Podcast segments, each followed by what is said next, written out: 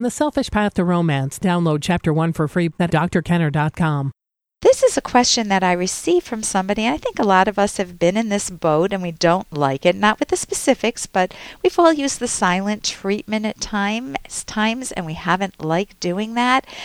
Well, this woman does it in spades. So this is from Melinda. See what you think about this and put put your mind in its thinking gear. What advice would you want to give her? Pretend that you're one of her daughters or her fiance.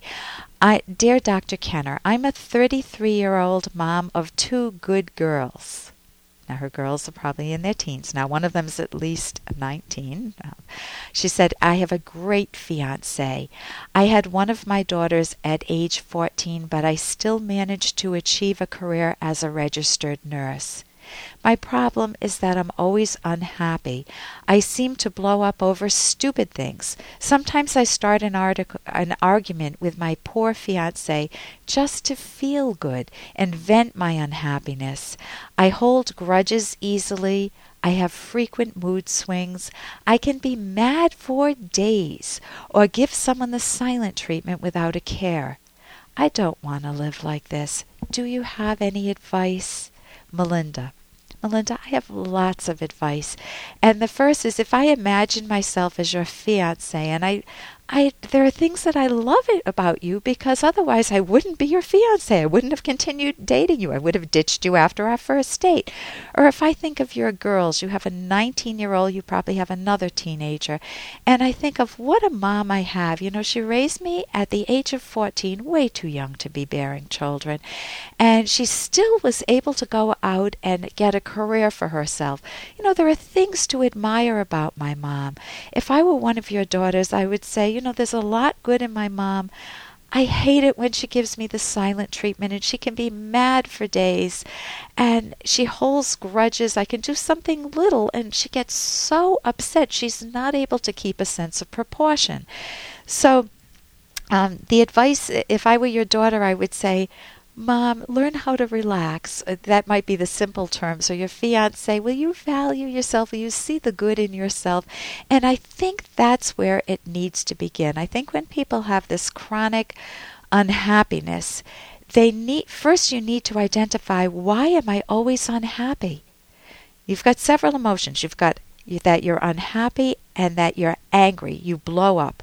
Uh, let's just take those two the fact that you're unhappy means that you're not achieving your personal values, or at least not in some important areas. So you do want to identify what those areas are, and they may be character values. And obviously, one of them is you don't want to live with this very negative attitude in life, and you want to change that. Well, change is possible. So when you're, if you could translate your unhappiness into words, let it speak. Sit down with paper and a pen, and just uncensored answered, let that unhappiness talk. You will hit some profound emotions. That's good.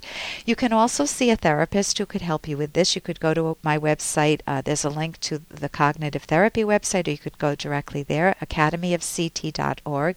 My website is dot com. Um, but when you're feeling that unhappiness, you want to start looking for a life preserver, which is the values, the goodies in life, your two girls, your great fiance. Why do you get angry over stupid things? Well, that's obviously the tip of the iceberg. You recognize them as stupid. You don't want them to affect you the way they do. And your old coping strategy was spewing. You would just spew on people to, in quotes, feel good. You'd beat, you'd yell, you'd get angry at your fiance, you'd get angry at your kids. You need to get under that anger and find out what you feel is not fair big time not fair. Maybe having a kid at the age of 14 has been, you've been carrying that for a long time and you need to process that in therapy. Um, you do need to know that change is possible. First, you need to recognize the pattern and to know why it's not, to understand it without beating up on yourself like a scientist, and to figure out how to change it. You learn better coping strategies um, and then you practice them.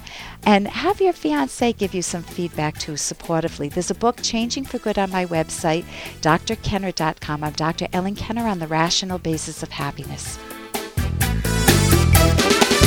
Here's an excerpt from The Selfish Path to Romance, the Serious Romance Guidebook by clinical psychologist Dr. Ellen Kenner and co author Dr. Edwin Locke. Don't be confused by thinking that sacrifice simply means being considerate with goodwill toward others. Treating your partner with kindness, tenderness, consideration, and generosity does not require sacrificing what you value unless you do not actually value your partner. You'll want to treasure your partner and those you care for because they are a selfish value to you. Happiness, whether in romance or in any other realm such as work or friendship, is impossible to achieve by sacrificing because happiness stems from the achievement of one's rational values, not from giving them up. The code of sacrifice promises happiness by advocating a contradiction, the demand that one give up that which makes happiness possible.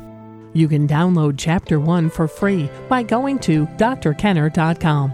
And you can buy The Selfish Path to Romance at amazon.com.